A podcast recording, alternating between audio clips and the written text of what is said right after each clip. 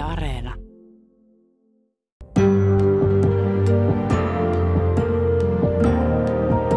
Yle puheessa. Tiistaisin kello yksi. Jari Sarasvuo. Jokaisen lähetyksen jälkeen, rakas ystävä, minua on hävettänyt. Nämä aiheet, mitä täällä käsittelen, armo, addiktiot, kilpailu, rakkaus, ne ovat minua suurempia aika paljon. Ja mulla on semmoinen vihlova riittämättömyyden kokemus, kun mä yritän kertoa sen, minkä mä luulen joskus oivaltaneeni, mutta kun se tulee ulos kuitenkin vaillinaisesti ja sirpaleina ja sitä mä en saa ulos, mitä mä niin kuin sydämessäni tunnen ja, ja, ja sielussani näen. No, te olette olleet armollisia. Äh, ehkä siinä on käynyt sillä tavalla, että se mitä multa jää kertomatta tai se minkä ilmaisen epätarkasti tai kertakaikkisesti pieleen, niin siellä kuulija päässä täytetään loput. Nehän sanoo, että semmoinen media, jossa on vähemmän bittejä, niin se aktivoi enemmän ihmisen mielikuvitusta ja muistia. Eli mitä enemmän media tekee työtä ihmisen aistien ja mielen puolesta, niin kuin vaikkapa elokuva, niin sitä vähemmän se ihmisen mieli aktivoituu ja mielikuvitus tulee käyttöön ja muisti. Ja sitten kun tämä informaation määrä vähenee, niin ihminen joutuu tekemään oman osansa, jolloin siitä kokemuksesta voi tulla voimakkaampi. Tänään mennään entistä ohuemmalla jäällä. Tänään puhutaan ystävät kiusaamisesta ja sen takana olevasta suuresta synnistä. Ennen kuin sukella vaiheeseen aiheeseen, niin, niin haluan, haluan kertoa teille, että minä saan olla täällä Yleisradiossa Ylen puheella hyvien ihmisten ympäröimänä, koska minua on kohdannut paitsi hyvä äiti onni, niin ennen kaikkea minua on kohdannut hyvä opettaja onni. Tämä ei liity millään tavalla tämän päivän aiheeseen, mutta haluan siltä varalta, että unohdan kertoa tämän joskus myöhemmin, niin haluan tämän nyt pois sieltä rinnastani. Opettaja onni. Minulla oli semmoinen historian opettaja kuin Heikki Piispa. Jälkikäteen epäilen, että hän oli ajoittain ehkä hieman ahdistunut, koska hänen kaulallaan loimusivat revontulet. Hän, hän punehtui muutoinkin kuin suuttuessaan. Hän, hän saattoi niitä revontulia, ne välkehti siellä ihan omia aikojaan. Ja hän oli aika pidättyväinen – lukion toisella luokalla hän juoksi kerran pulpetin seinään niin, että seinään tuli, tuli tämmöinen lommo. Ja sitten hän rikkoi karttakepin sen pulpetin päälle ja hän lausui yhden sanan, Blitzkrieg, salamasota, jonka jälkeen hän kirjoitti liitutaululle kaksi kysymystä. Ensimmäinen, toiseen maailmansotaan johtaneet poliittiset syyt Euroopassa. Ja toinen, toisen maailmansodan poliittiset seuraamukset Euroopassa.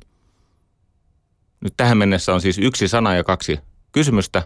Hän kääntyy meihin ja sanoo, että te saatte vastata jompaan kumpaan kysymykseen, kun pidän kokeen. Saatte päättää siis kumpaan kysymykseen vastaatte ja teillä on seitsemän viikkoa aikaa kerätä riittävä tieto, että teette vaikutuksen minun vastauksessanne. Opettajahuoneessa Heikki Piispa oli moitittu siitä, että hän oli paljastanut etukäteen koekysymykset, johon Piispa oli vastannut ilmeisesti vähän kakoen, että no, aion kertoa myös kysymysten lisäksi vastaukset. Se on opettajan työtä. Tämä synnytti meissä valtavan motivaation, tämä luotto. Mä muistan, me käytiin siis pääesikunnassa haastattelemassa sotahistoroitsijoita ja ö, yliopiston kirjastossa tonkimassa lisätietoa ja me tehtiin ryhmätyötä ja sitten kun tuli aika vastata siihen esseekysymykseen, niin mä kuule tiesin, mitä oli tapahtunut ennen toista maailmansotaa. Ja se kokemus kantaa yhä. Minä olen Heikki Piispa sinulle kiitollinen. Sinä olet opettaja. 20. päivä viime kuuta, 15 päivää sitten. Pelastettiin suomalainen journalismi. Siis toden totta on näin, että olen ollut ihan perusteluista syistä huolissani suomalaisesta journalismista.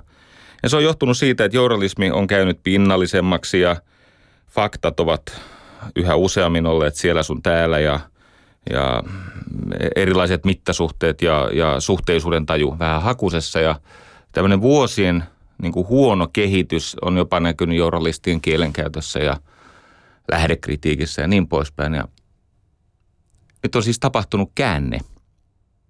20. helmikuuta kuluvaa vuotta Johanna Vehkoo ja Anu Silverberg verkkojulkaisussa Longplay julkaisivat pitkän tekstin jutun nimeltä Himasen etiikka.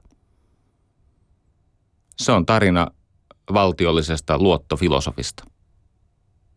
Se on tarina Pekka Himasen akateemisista ansioista, työn laadusta, mutta ennen kaikkea se on tarina siitä tavasta, jolla pääministeri Jyrki Katainen tilautti tämän työn Suomen Akatemialla ja Tekesillä ja muilla rahoittajatahoilla.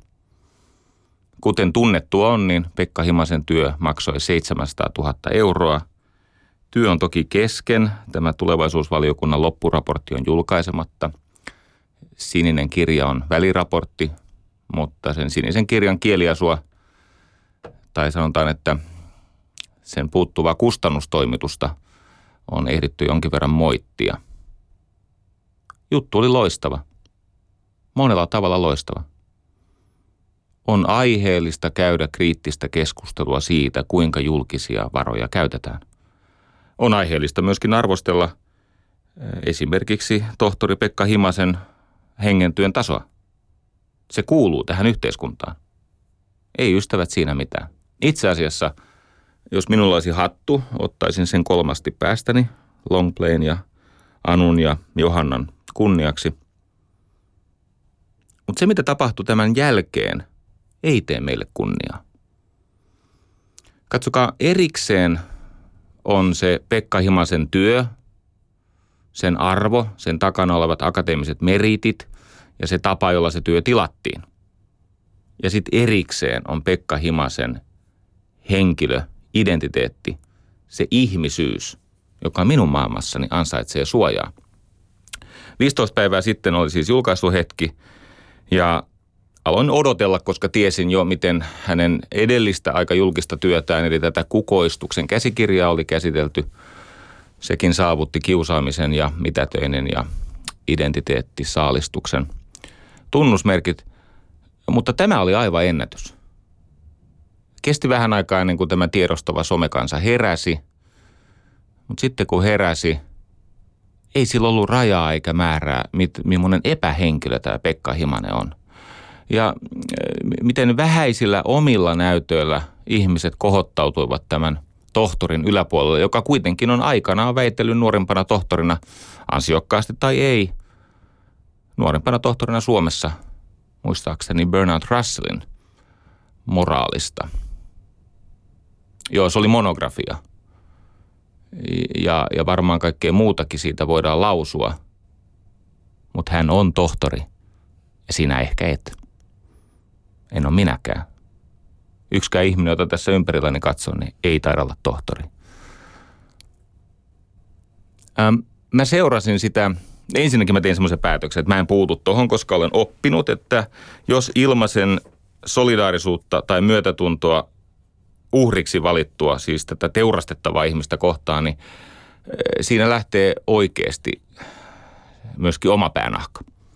Eli siinä käy sillä tavalla, että kun puolustaa sitä kiusattua, niin samalla väitetään, että hyväksyy sen kiusatun mahdolliset väärinkäytökset.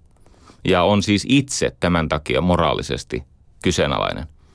Ja niinpä olin käpykartilainen, joka on jonkin verran tapojeni vastaista, mutta viime vuosina olen ihan itsesuojelun nimissäni ollut aika paljon siellä käpykartissa.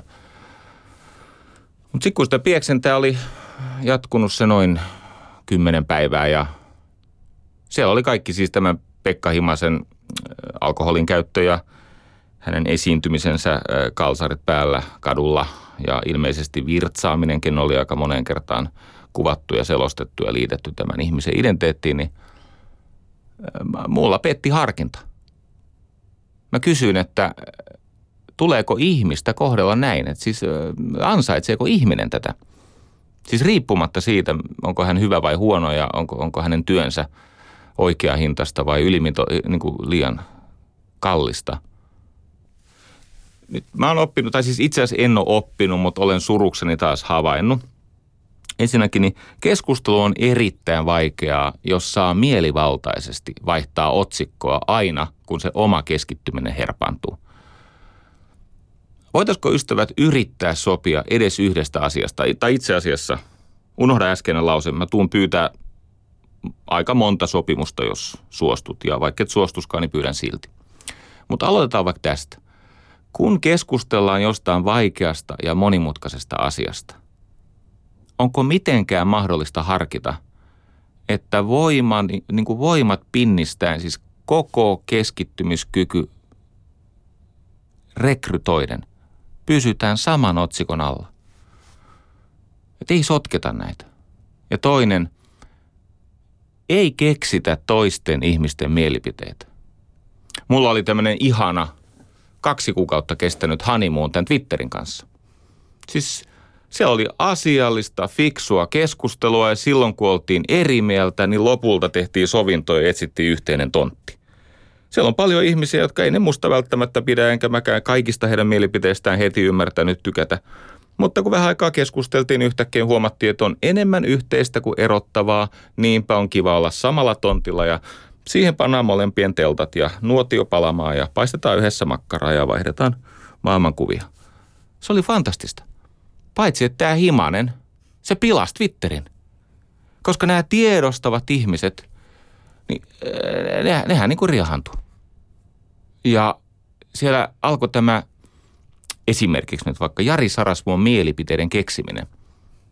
Mä oon viimeisten päivien aikana varmaan kolme neljä kertaa joutunut sanoa, että voitko pidättäytyä minun mielipiteiden keksimisestä, koska mulla on ihan tarpeeksi ystävä töitä siinä, että mä saan selville, mitä mä itse ajattelen. Mä joudun senkin eteen ponnistelemaan. Se vasta vaikeaa on, kun joku tietää mun puolesta, mitä mä ajattelen. Sitten näissä aina joutuu sitten sanomaan, että en hyväksy Jyrki Kataisen tapaa esimerkiksi eh, suostutella Suomen Akatemiaa tilaamaan tätä työtä. En hyväksykään. Tai joudun sanomaan, että minäkin olen sitä mieltä, että se sinisen kirjan kieli on vaikea selkosta ja vähän tyhjää. Voitte ottaa sanan vähän pois. Mutta mun ydin on tässä. Ei ihmistä tule kohdella noin. Kritiikkiä tulee antaa. Moite on usein ansaittua. Tärkeistä asioista täytyy uskaltaa puhua niiden nimillä, ja jos ihminen tekee jonkun mielestä huonoa työtä ja se työ on julkista, niin kaikki mokomin sano se. Mutta jossakin kulkee se raja, kuinka paljon sen ihmisen identiteettiin voi kohdistua sitä loukkaamista. Okei. Niinpä minä sitten käytin sanaa kiusaaminen – myönnän, Twitter-veljet ja siskot, tämä sana kiusaaminen, se alkaa olla käsitteenä tämmöinen niin sanottu korttikäsite, eli on natsikorttia, on tasa-arvokorttia, on solidaarisuuskorttia, Stalin-kortti, käytin muuten sitäkin innostuksissani. Joo, kiitos vaan palautteesta, ihan touché, maaliin osu. Mutta mä pysyn tässä käsitteessäni.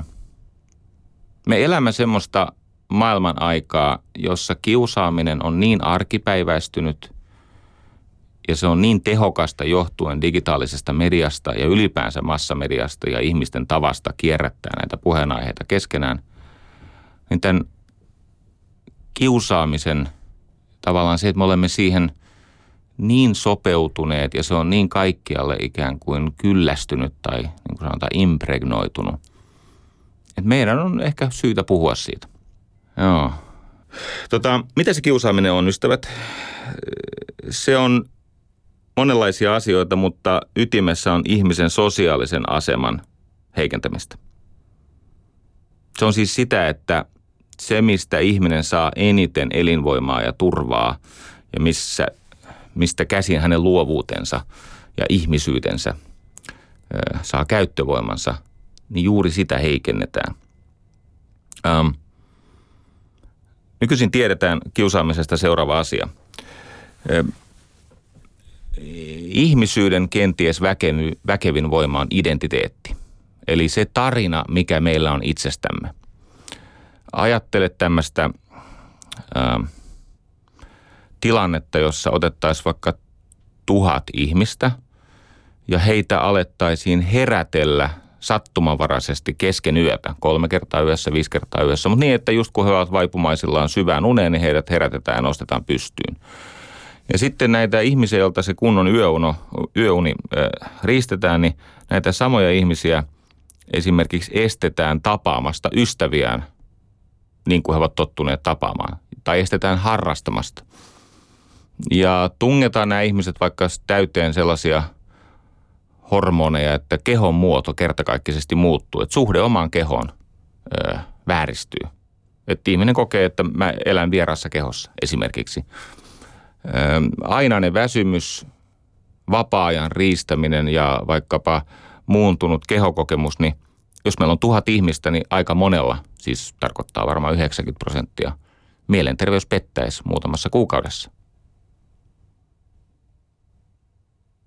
Mutta kun tähän lisää yhden ainoan käsitteen, äitiys, joka antaa siis identiteettitason tarinan sille kärsimykselle, niin havaitaankin, että tuhannesta ihmisestä vain todella heikot tai sairaat oikeasti murtuvat. Muut kärsivät, mutta kestävät tämän kokemuksensa. Ymmärrättekö tämän idean? Tai hyvin usein, kun ihminen saa jonkun vastuullisen tehtävän, niin hän samaistuu tehtäväänsä – mutta silloin kun hän ei ole tietoinen vastuustaan tai, tai siitä tilanteesta, vaan hän samaistuu esimerkiksi yhteisöön, niin hänen ajatteluaan ja toimintaansa hallitsee vietit. Identiteetti on siis ihmisyyden vahvin voima. Sen avulla me kestämme, pystymme, uskallamme, jaksamme.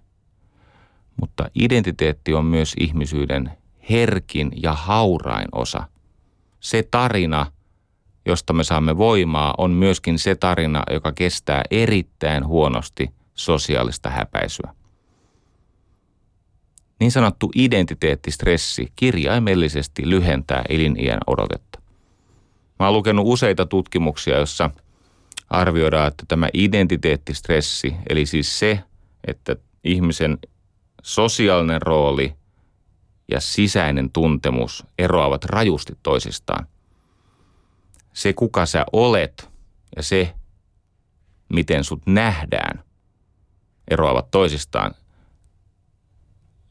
Erässä tutkimuksessa muistinvaraisesti sanon näin, että elinien odote pit, siis kroonistuneen identiteettistressin ansiosta niin lyheni 14 vuotta keskimäärin ja otoksessa oli 10 000 kuolintapausta. Suomessa pari vuotta sitten on tehty kaksi tutkimusta, toinen Itä-Suomessa ja toinen laajempi Duodekimin tutkimus, jossa nämä identiteettistressin aiheuttamat menetetyt elinvuodet on, ovat luokkaa 8, 10, 12 vuotta.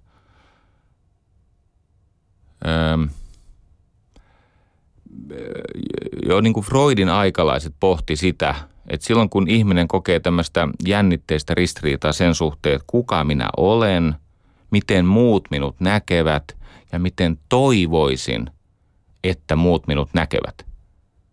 Jos nämä kolme tavallaan tonttia, kuka minä olen, miten muut minut näkevät ja miten toivoisin, että he minut näkisivät. Jos nämä kolme tonttia ovat jännitteisessä, ristiriitaisessa tilassa, niin ihminen alkaa kärsiä, menettää toimintakykyään, potentiaaliaan ja lopulta terveytensä. Alfred Adler, hän tutki valtaa. Jos muistatte, Freudin aikalainen Alfred Adler, Freudin oppilas muistaakseni. Tästä himasesta mä soitin tällä Johanna Vehkoolle. Hän on nyt lomalla Berliinissä ja onnittelin häntä hyvästä jutusta ja sitten me keskustelimme. Niin hän sanoi, että vaikka he kritisoivat esimerkiksi Pekka Himasen työn tasoa ja hänen akateemisia merittejään, niin ei heidän tarkoituksensa ollut ensisijaisesti tätä ihmistä teurastaa. Tästä pienen pieni aihe todiste.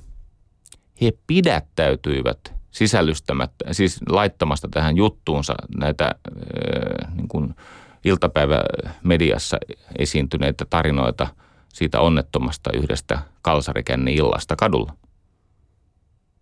Siis voisi ajatella, kun sulla on rajattomasti kirjoitustilaa, niin sulla on kova houkutus ikään kuin todistaa jonkun ihmisen luonteesta jotain.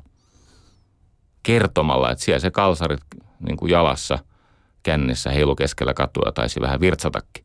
Mutta Johanna Vehko sanoi, että me nimenomaan teimme päätöksen, että tämä ei kuulu tähän asiaan. Ei muuten ystävät kuulukaan. No, nyt kun mä olen lukenut taas näitä blogikommentteja, kiitos näistä. Täällä on, täällä on hyviä juttuja. Mutta tota, täällä on tämmöinen toistuva argumentti, mikä oli myöskin siellä mun Twitter-veljien ja siskojen keskuudessa. Ja se argumentti kuuluu siis näin, että jos ihminen on jäänyt kiinni jostain arveluttavasta, tässä tapauksessa esimerkiksi tästä kalsarit jalassa umpikännissä kaupungilla – tiedottomassa tilassa, niin sillä perusteella hän on kokonaan huono. Ei tämä ole perusteystävät. Ollenkaan. Ei se, että joku tekee huonoa työtä tai erehtyy tai tekee virheen, niin ei ole peruste hänen niin kuin kertakaikkisesta huonoudesta. Yle puheessa. Tiistaisin kello yksi. Jari Sarasvuo. Täällä muuten aika monessa kommentissa sanotaan, että Himasella on todella kiire tulla oikaisemaan väärinkäsityksiä ja ö, ähm, ikään kuin tulla esille ö, äh, kuulusteltavaksi. Ja sitten todetaan, että hän vaikenee. No, kaksi asiaa. Hän on tällä hetkellä siis Yhdysvalloissa. Hän ei ole täällä lainkaan. Ja toinen, hänellä on muuten oikeus ihan itse päättää, että mitä kautta hän kommunikoi omasta työstään, tekemällä työtään tai selittelemällä työtään. Ei se, että ajatellaan, että hänen olisi pakko, jokin ihmeellinen velvoite tulla näiden samojen kysymysten niin kuin, tavallaan naulitsemaksi, niin en mä oikein ymmärrä sitäkään. Se on hänen oma valintansa, eikä sillä voi päätellä mitään tämän himasen moraalista. Mä juttelin tänään Marko Kulmalan kanssa. Ja hän kertoo mielenkiintoisen tarinan, ja tämä liittyy laajemmin tähän kiusaamisen teemaan.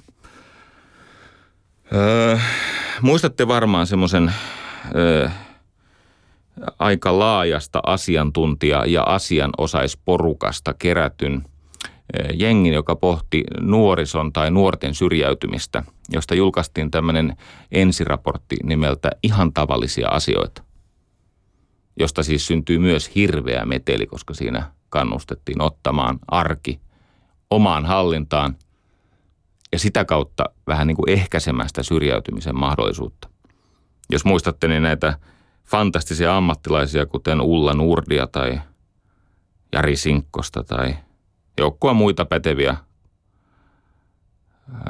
heitä moitittiin, he olivat kai ilmeisesti äärioikeistolaisia, koska kannustettiin vastuuseen omasta arjestaan – No Kulmala Marko kertoi tämmöisen jutun, että kun se meteli oli kovimmillaan, niin hän, istuva presidentti Sauli Niinistö ja tätä hanketta koordinoinut Sakari Huovinen, oikeustieteiden tohtori, he keräsivät näitä nuoria tämmöisiin niin kuin ryhmiin saadakseen selville, että miltä osin se heidän tähän astinen, kun 40 ammattilaista ja asianosasta oli tehnyt, no varmaan 20 miestyövuotta.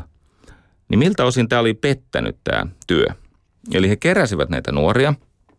Ja Marko kertoi tämmöisestä jutusta, että he istuivat runsaat kaksi tuntia, siis presidentti Huovinen Kulmala, seitsemän, kahdeksan nuoren kanssa ja koittivat saada selville, että mikä tässä meidän työssä ei vielä toimi tai mihin pitäisi kiinnittää huomiota, mitä me olemme unohtaneet. Ja nuoret sanoivat kuin yhdestä suusta. Te olette unohtanut tämän vittuilun. Ja nyt en siis tiedä, kuka näistä on sanonut. Sanotaan nyt vaikka presidentin arvovaltaa suojellaksemme, että Kulmala sanoi näin, että miten niin vittuilun. Niin kuin nuoret sanoivat, että niin, siis sietämätöntä ja eniten heitä upottaa on tuo jatkuva vittuilu. Ja sitten he koittivat purkaa, että mitä se on, niin paljastui, että se on sitä kiusaamista. Se on siis sitä toisen ihmisen sosiaalisen hapen riistämistä, alaspainamista. Ilmenee tämmöisinä erilaisina vihjeinä, mulkaisuina, silmien ylös tai katseen ylös luomisena, tietäisi silmänmuljauttamisena, maiskutteluna, selän kääntämisenä. Nämä nuoret sanoivat, että heillä on semmoinen toistuva kokemus, he tietävät, että he eivät puhu pelkästään omasta osastaan, vaan se on yleinen murhe. Että kun ihminen joutuu ahtaalle, hän on pulassa, niin tämä muu maailma ottaa sieltä mediasta mallia – kun tiedätte, silloin näitä nöyrytysohjelmia ja no media käyttää kiusaamista viihteenä aika paljon. Jos joku on sitä mieltä, että näin ei tapahdu, niin no sitten on jäänyt vähän muutakin ymmärtämättä. Ja sitten sanovat, että se, että siellä mediassa on malli, että ne, jotka eniten vittuilee, ne menestyy. Ne pääsee eteenpäin, ne on vahvoilla ja ne, joille vittuillaan, joita painetaan upoksiin, niille ei ole oikein toivoa – ja tämä väheksyminen vie heiltä voimia. Ja tota, Marko Kulmalla kertoi, että presidentti kuunteli siis yli kaksi tuntia sitä, niin kuin semmoinen ilme kasvoillaan, että hänellä on jotain henkilökohtaista liittymäpintaa tuohon kokemukseen. Ja näinhän se on. Se malli, mitä me julkisuudessa tarjoamme kaikkien kypsymättömimmille ihmisille, niin se malli on myrkyllinen. Jokainen voi muuten miettiä, että mistä se koulukiusaaminen tulee. Voisiko se tulla siitä, mitä vanhemmat tekee, sallii, katsoo, suosii. Tietenkin se on ihmisessä, mutta on se myös tässä kulttuurissa. Mikä siellä kiusaamisen takana on? Nyt mä sen sanon. Kiusaamisen käyttövoiman kateus. Mitä on kateus? Se on osattomuuden kokemusta. Se on siis tunne siitä, että itseltä puuttuu jotain, mitä olisi ansainnut tai mitä tarvitsee tai mitä vailla ei oikein pysty elämään. Ja tämä osattomuuden kokemus, se, ähm, se ilmastaan pahan suopuutena. Siis ennen aikaa, kun puhuttiin kuolemansynneistä ja, ja niistä kolmas oli järjestyksessä kateus. Vaarallinen on ylpeys – toiseksi vaarallisin on ahneus, mutta heti ylpeyden ja ahneuden jälkeen tulee kateus. Ja kateudesta sanottiin, että se on pahan suopuutta. Se on siis se on, se on niin kuin pahan silmän tai pahan lauseen suuntaamista eh, johonkin toiseen ihmiseen niin, että se oma olo helpottuisi, koska toisen olo pahenee entisestään. Nyt ruvetaan miettimään tätä, että kuinka tärkeää on meidän kulttuurissa en tiedä, oletteko tullut ajatelleeksi, mutta sikäli mikäli nämä meidän kulttuurilliset myytit meissä mitenkään elää, niin harva tulee miettineeksi, että ensimmäinen koskaan kuollut ihminen oli Aadamin ja Eevan poika, toinen poika Abel. Hänet murhasi siis suunnitelman jälkeen murhasi ensimmäinen koskaan syntynyt ihminen, isoveli Kain – Muistatteko, miten siinä tarinassa meni, koska sen ytimessä on kateus. Tämä Abel oli paimen ja tämä Kain oli maanviljelijä. Siis Kain oli esikoinen ja Abel oli sitten se toiseksi syntynyt. Ilmeisesti tekevät jatkossa lisää ihmisiä, koska muuten tarina olisi, se saisi todella kummallisia käänteitä, jos rupeatte miettiä oikein vakavasti, mitä sitten on saattanut tapahtua. Mutta oletetaan nyt, että niitä ihmisiä on ollut enemmän – mutta tämä maanviljelijä Kain halusi miellyttää Jumalaa ja hän uhrasi Jumalalle siis viljaa, poltti viljaa. Siinä toivossa, että Jumala siitä ilahtuisi. Viljaa ja ehkä vähän heinääkin seassa. Ja Aabel taas, joka oli paimen, niin otti tämmöisen karitsan, teurasti sen, poltti sen lihat ja erityisesti rasvan. Ja ihan niin kuin tänä päivänä, niin se, se rasvan kärry, se nyt vaan on se on, se on, se on tuoksultaan parempi kuin se, se palava heinä tai, tai vilja. Ja ilmeisesti Jumala on lihansyöjä. Koska siellä Geneksiksessä kerrotaan ihan selvästi, että Jumala tykästyi tähän ää, poltettavaan karitsaan ja erityisesti sen rasvan hajuun. Ja niin Jumala käänsi ne suosiolliset kasvonsa, koska siihen aikaan oli vielä Jumalalla kasvoja parrat ja muutakin. Niin joka tapauksessa Jumala ilmaisi suosiota ja kiitollisuutta tälle Aabelille. Ja mitä tapahtui? Kain koki jääneensä ilman. Siis ei erikseen moitittu sitä, että Kain ei polttanut lihaa tai ei sanottu, että Kain uhri oli huonompi, mutta koska Aabelin uhri sai huomiota, niin Kain tulkitsi, että hän on jäänyt jotain ilman. Niinpä se sitten ansoitti pikkuveljensä, talutti tämän pikkuveljensä jonnekin niitylle ja tappoi sen siellä. Kateus on meissä ollut siitä lähtien. Edelleen kun pohditaan sitä kateutta, siis sitä pahan suopuutta, joka syntyy siitä, että jollakin on jotain, mitä itsellä koetaan puutteeksi – 400 vuotta jälkeen Kristuksen siellä maailman sivistyksen mekassa Ateenassa oli sellainen tapa kuin ostrakismos. Ostrakismos. Ne, jotka osaa englantia, muistaa ehkä sanan ostracize. Tämä ostrakismos tulee siis kreikan kielen sanasta, joka tarkoittaa savitaulua. Ja siellä oli tämmöinen tapa, että kerran vuodessa – oli mahdollista äänestää joku ateenalainen vuosikymmenen kestävään karkoitukseen. Eli siellä järjestettiin tämmöiset negatiiviset vaalit. Kaikille jaettiin tämmöinen ostrakismos tai mikäli siis joku tämmöinen savitaulu. Ja siihen sai tihruttaa niin kuin raapustaa sellaisen ihmisen nimen, joka piti lähettää pois sieltä maamannavasta, sieltä Ateenasta kymmeneksi vuodeksi. Ja tota, tästä on tarvittiin 6000 ääntä, että joku saisi 10 vuoden tämmöisen karkotustuomion. Niin tästä on kirjoittanut muistaakseni Plutarkos ö, hienon tarinan, joka, joka vähän niin kuin viittaa siihen, mistä tässä akselissa kiusaaminen kateus on kysymys. Ö, siinä aikaan oli semmoinen tuomari kuin Aristide. Muistaakseni kirjan nimikin oli Aristide. Nyt jos on väärässä, niin turha syyttää mitään akateemisia merittejä, kun niitä ei ole. no niin, voit valittaa johonkin muuhun istuimeen. Ei se mitään. Tota, tämä oli siis tämä äh, Aristide, niin se, se oli, sitä kutsuttiin siis oikeamieliseksi. Häntä pidettiin hyvänä tuomarina. Häntä ihailtiin laajasti.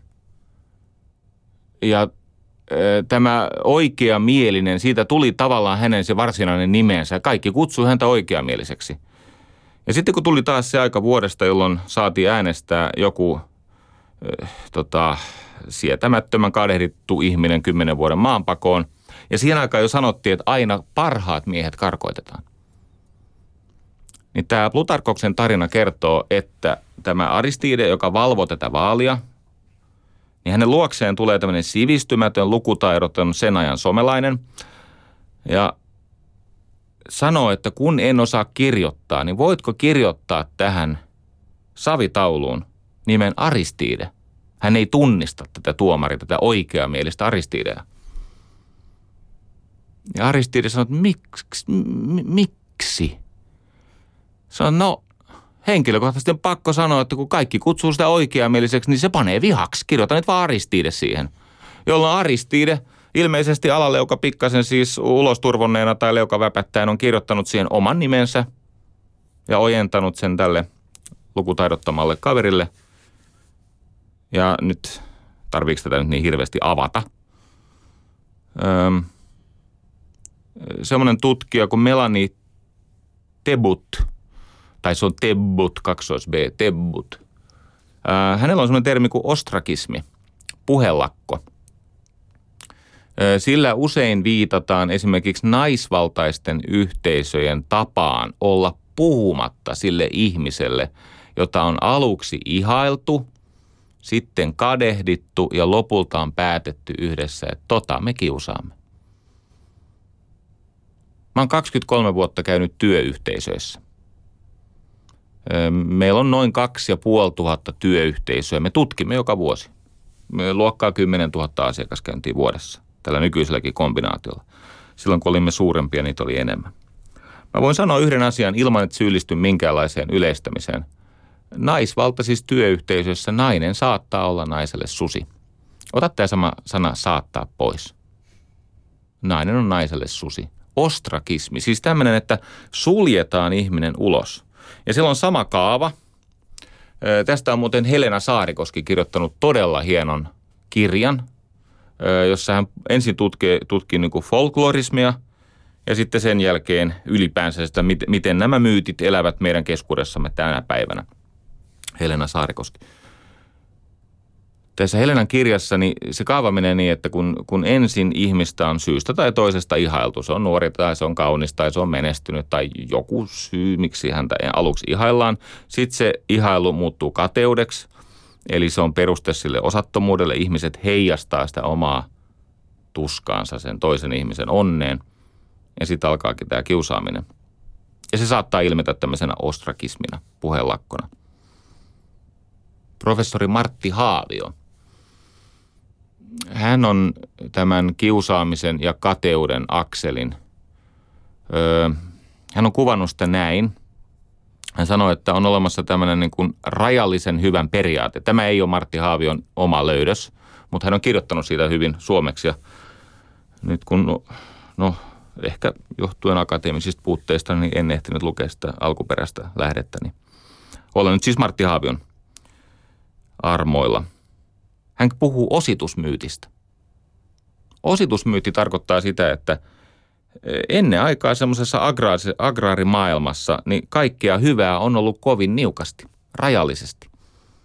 Eli jos on saatu hirvi kiinni ja kaadettua, niin sitä lihaa on rajallisesti. Tai jos on tullut hyvä sato, niin sitä satoa on silti niukasti talven niin kuin mittaan verrattuna. Ja koska tätä hyvää on rajallisesti ja sitä pitää jakaa, niin tämä ositusmyytti, siis se lähtee semmoisesta ajatuksesta, että kateus oli evoluution kontrollikeino. Jani Kaaro kirjoittaa tästä myös hyvin. Hän kirjoittaa muut, melkein kaikesta hyvin. Terveisiä Kaarolle. Öö, kateus oli siis evoluution kontrollikeino. Sillä koitettiin estää sitä, että joku ottaa hirveästi yli oman osansa ja tarpeensa. No tämä jotenkin meni sinne meidän kulttuurilliseen DNAhan. Mutta nykyisin sen on korvanut tämmöinen vertailuköyhyys. Tämä on muuten Haavion oma käsi, siis termi vertailuköyhyys. Siis se, että ö, ihmisillä on aineellisesti aika hyvin, mutta kun jollakin on aivan liian paljon paremmin hyvin, niin se on sitten tietenkin itseltä pois. Se on siis tätä, että jos mulla on vatsakipeä ja sulla ei ole vatsakipeä, ja tämä tilanne jatkuu, että mun vatsakipu aina vaan niin kuin yltyy ja sit sä tuolla tanssit ja kekkaloit ja hymyilet ja pussaat nuorikkoas. Niin mä oon sitä mieltä, että voi olla, että mun vatsakipulle ei ole mitään tehtävissä. Mutta jos vaan saatais sun vatsakipeäksi, niin mä sietäisin omaa tilaani paremmin. Ja tästä on kysymys tällaisessa vertailukateudessa tai vertailuköyhyydessä. Yle puheessa. Jari Sarasvuo. Länsi-Suomessa, tämä on peräisin Matti Salmelalta. Länsi-Suomessa on tämmöinen myytti siitä, että, että tota, hyvinvoiva tila, niin niillä on tämmöinen, mikä ihme, parkaksi kutsuttu, siis parka. Se on tämmöinen varasteleva tonttu. Yleensä varastaa siis maitoa. Mutta ajatus on tämä, että jos – jos, kun siellä on ollut aika rajut tämmöiset elintasokuilut, ja sitten siellä on semmoinen tila, joka on hyvin hoidettu, ja no, siellä on, niinku, ne on hyvä osasia. Ja niillä on paljon sitä maitoa, viljaa ja lihaa. Nämä muut ihmiset on ajatellut, että niillä on tämmöinen varasteleva tonttu. Siis, äh, joka siis öisin ja iltaisin ja viikonvaihteisin ja loma-aikana tai mihin, milloin tekeekin silloin, kun miehet on pellolla, niin käy pöllimässä maidot ja lihat. Oletteko mukana? Tähän perustuu se ajatus, että vauraus on varkautta. Omaisuus on todiste rikoksesta. Tämä elää vieläkin aika monen ajattelijan päässä. Siis että omaisuus ei olisikaan säästäväisyyden, ahkeruuden, lahjakkuuden yli ajan synnyttämä tila, vaan se on todiste varkaudesta, ristosta. Moni sanoo, että kateus on näistä tunteista kielletyin. Ja kun me emme, siis se syy miksi se on, se on kielletyn tunteista, se johtuu siitä, että kateuteen liittyy tämä tota, narsistinen projektio – että jos mulla ei ole hyvin, niin sulla ei saa olla hyvin. Ja itse asiassa on tapahtunut vääryys, että sulla on paremmin kuin mulla ja itse asiassa sulla pitäisi mennä huonommin kuin mulla. Ja siihen liittyy vihan tunteita. Ja erittäin harva ihminen kohtaa itsessään sitä kauheata tuskaa, että hän ei pysty käsittelemään omaa kateuttaan ja vihamielisyyttään, pahan suopuuttaan toista ihmistä kohtaan. Ja silloin tämä narsistinen projektio ilmenee tämmöisenä ajatuksena, että minä painan toista ihmistä alas, koska se toisen häpäisy nostaa sitä omaa suhteellista asemaa. Se antaa vallan tunnetta, vaikka se olisi kuinka perusteetonta. Ja tämä taas sitten lopulta johtaa siihen, että me rimpuilemme väkivalloin kohti sitä parempaa maailmaa tavallaan. Että se kateellinen puhdistautuu – siitä omaa itsetuntoa loukkaavasta kateudesta moraalinen ylemmyys asenaan. Ja kun mä luin niitä Himasen henkilöön ja ihmisyyteen ja identiteettiin kohdistuvia tuomioita, niin siellä oli tämmöinen valtava moraalinen ylemmyys. Joo. Ei tämä koko tarina kiusaamisesta tietenkään. Tämän takia mulla on aina häpeän tunteita tämän lähetyksen jälkeen. Pakko kertoa yksi anekdootti vaatii pikkasen englannin kielen taitoa tai kykyä sietää huonosti lausuttua englantia. Aikoinaan Yhdysvalloissa on ollut tämmöinen nuori Nero, siis Pekka Himastakin suurempi Nero. Hänen nimensä oli Orson Welles. 25-vuotiaana ohjasi elokuvan Citizen Kane. Kansalainen Kane. Kane, niin kuin jossakin päin Suomea, siellä missä mieto asuu lausuttaessa. Nyt sukkeroidaan. No niin, anteeksi. Ihan huono lause. Otetaan takaisin. Tämä poistetaan podcastista. no niin, Orson Welles 25-vuotiaan tekee Citizen Kane-elokuvan ja hän siinä nuoruuden ö, törkeässä korskeudessaan ottaa asiakseen loukata tätä Hurstin julkaisijasukua tai tätä, no Randolph Hurstia ja hänen vaimoaan, joka on siis paljon nuorempi ja ennen kaikkea aika lailla lahjaton oopperalauleja – mutta hän tekee siis tästä äh, Amerikan Erkon eli Hurstin nuorikosta, joka on täysin lahjaton oopperalaulaja. Hän tekee sitä karikatyyrin siinä Citizen Kaneissa, jos joku muistaa semmoisen elokuvan. Ja tämä oli virhe. Tämän seurauksena alkoi aivan hillitön Orson Wellesin ajojahti. Samalla tavalla kuin minä ansaitsen huonon kohteluni mediassa, niin – Kyllä ansaitsi Orson Welleskin, mutta ei sitä määrää, mitä hän sai. Käytännössä uh, Hearst lakkautti tämän uh, Orson Wellesin uran. Siis hän muistaakseni hän teki sekä kaksi elokuvaa tai jotain tämmöistä, mutta siis se hyvin nuorena se elokuvan teko vaikeutui, vaikeutui, vaikeutui ja sitten se, se, se loppui. Mutta piekseminen ei loppunut. Ja näillä pieksijöillä on tämmöinen harrastus, että ne järjesti tämmöisiä valtavia illallisia, jossa illallispöydässä saattoi olla vaikkapa 25 ihmistä.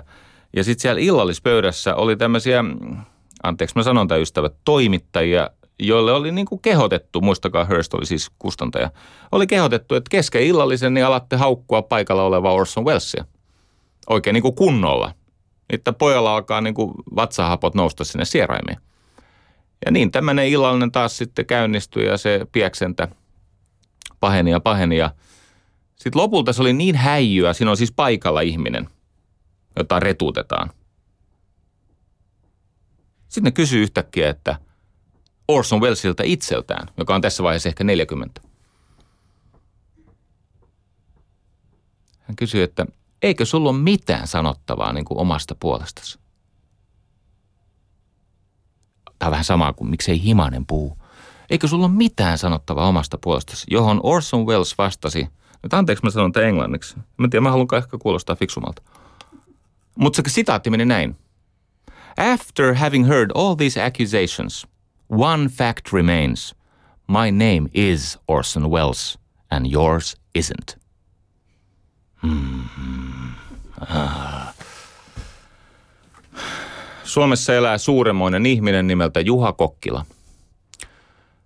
Hän on, hän on niin kuin sadusta tänne meidän paskiaisten keskuuteen temmattu. Niin kuin, hän ei ehkä ole edes oikea ihminen. Hän on todennäköisesti tämmöinen, hän on Jumalan lähettiläs. Hän on tämmöinen enkeli. Hän menestyi ensin yrittäjänä semmoisen määrän, että ihan varmaa on siis törkeä varas tietenkin jonkun mielestä. Mutta siis pärjäs yrittäjänä – ja sitten eräänä päivänä myi yrityksensä ja selkeä hän on ollut filantrooppi. Hänellä on missio. Hän haluaisi tämän ihmisen sosiaalista asemaa heikentävän ja ihmisen identiteettiä raatelevan kiusaamisen jotenkin aisoihin. Ja Juha Kokkila on koettanut käydä dialogia lukemattomien siis media- ja muiden vaikuttajien kanssa, jos täällä saataisiin sytytettyä vastatulet tätä kiusaamista vastaan. Ja tota, no valitettavasti siis Juha Kokkilan työhön nähden liian pienellä menestyksellä, mutta se ei johdu Kokkilasta itsestään. Niin hän on rakentanut tämmöisen, niin kuin, siis se on, miksi tätä nyt kutsuisi, hänellä on konsepti, jossa analysoidaan kiusaamista – ja jossa pohditaan, että miten se saataisiin kuriin niin, että me emme kaikki tukehtuisi tähän kateuteemme ja, ja, ja halua, haluamme eh, niin kuin mitätöidä lähimmäistä ja eh, synnyttää pahaa oloa.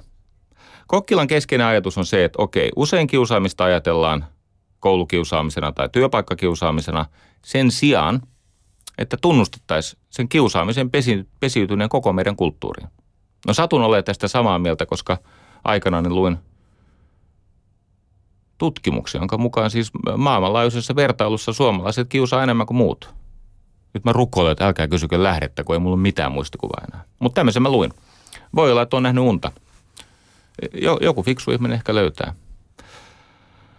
Ja tota, Kokkila on tämän kiusaamisen käsitteen, hän on, hän on pilkkonut. Hän sanoo, että kiusaamista on halki elämän ja kaikilla yhteiskunnan tasoilla – huonossa mediassa, eli siellä, missä käytetään sananvapautta väärin. Eikö niin? Seitsemän päivää. Siis se on, se on tämmöinen kiusaamisapparaatti. Oi Pauli, mä rakastan sua yhä. Mä oon päättänyt rakastaa sua. Sä oot mun ystävä, mutta tota, ei mennä niin hirveän läheisi olla. Joo. Silti mulla on siis, mä niin kuin en nyt ihan joka päivä, mutta viikoittain taistelen ajatellakseni susta tosi paljon hyvää. Ja sä kyllä ansaitset paljon hyvää. No, kaikki me ollaan jossakin töissä. Ei se silti ole oikein, mitä se seitsemän päivää lehti tekee. Ja kyllä sitä sananvapautta käyttää muutkin väärin. Sitten on huonoa viihdettä, kiusaamis- ja tämmöistä tota, mitätöintiviihdettä.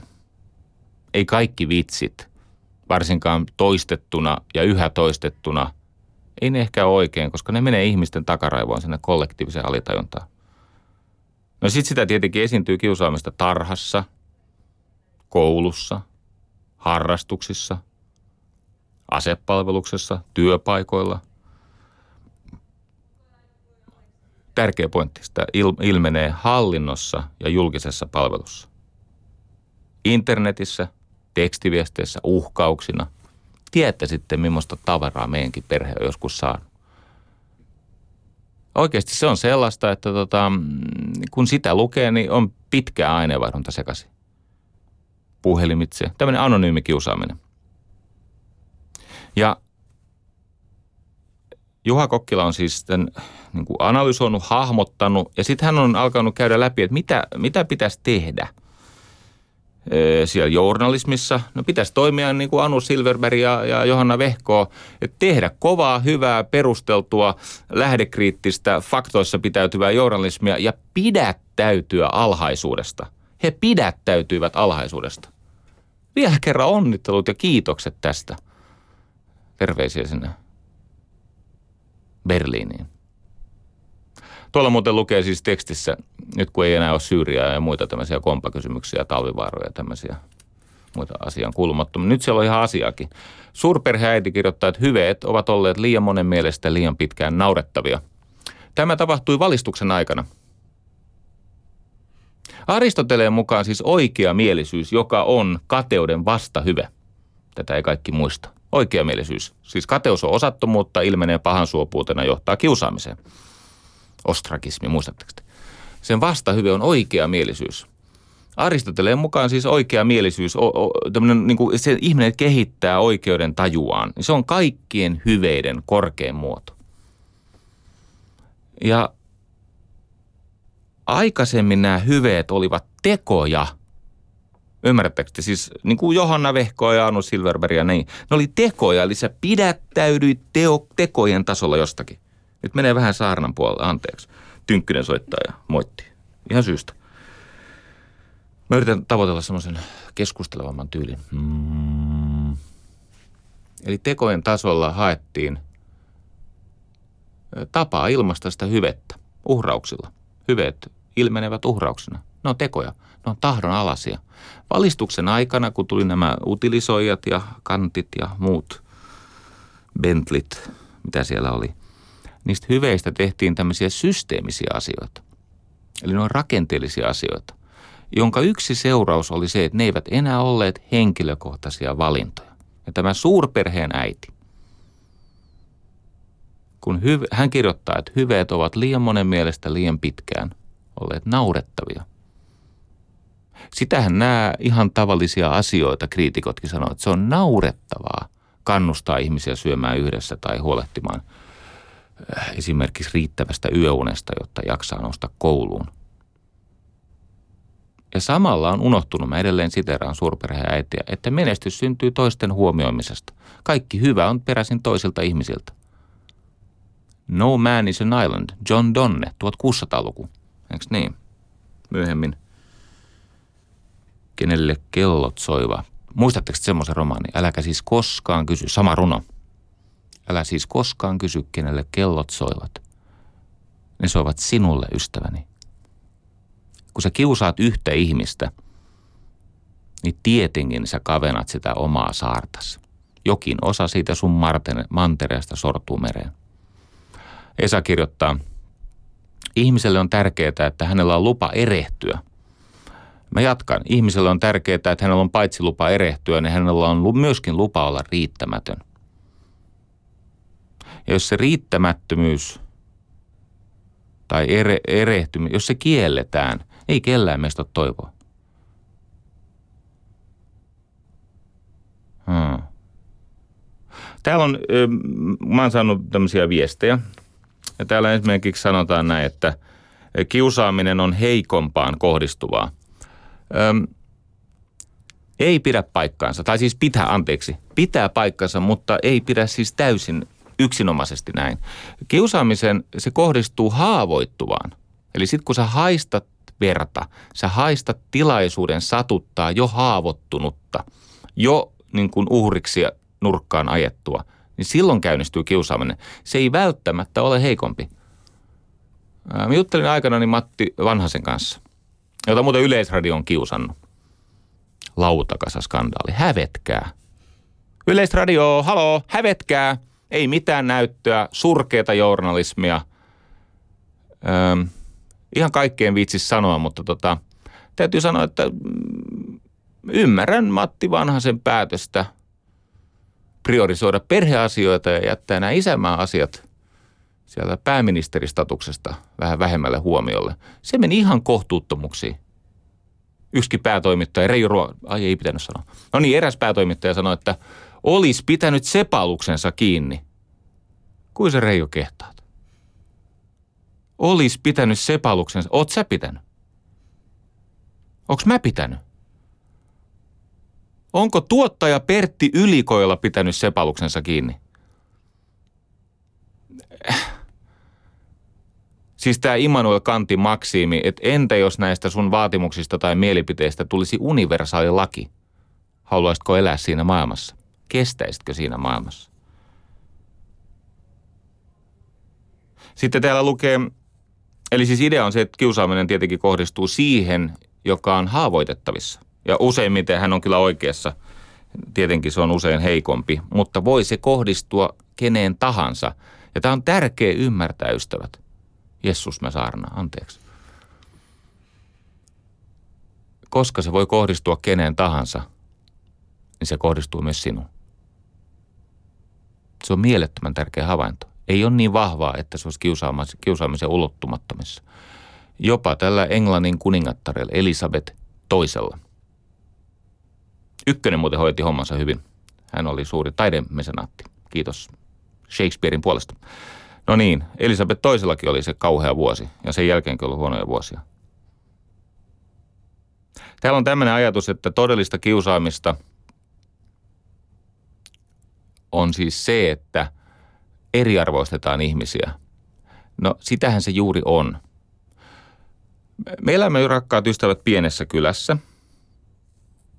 Ja mitä pienemmässä kylässä elää, sitä ahtaampi on ja huonompi ja hädänalaisempi on semmoisen ihmisen asema, joka saa sen julkisen tuomion osakseen.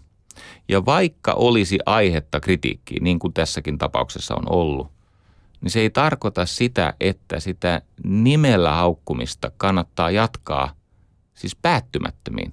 Tai niin, että ihmisen nimestä alkaa tulla kirosana. Mä muistan semmoisen ajan, kun sana sarasvua herätti mussa, niin kuin se herättää ehkä sussakin vähän kielteisiä tunteita.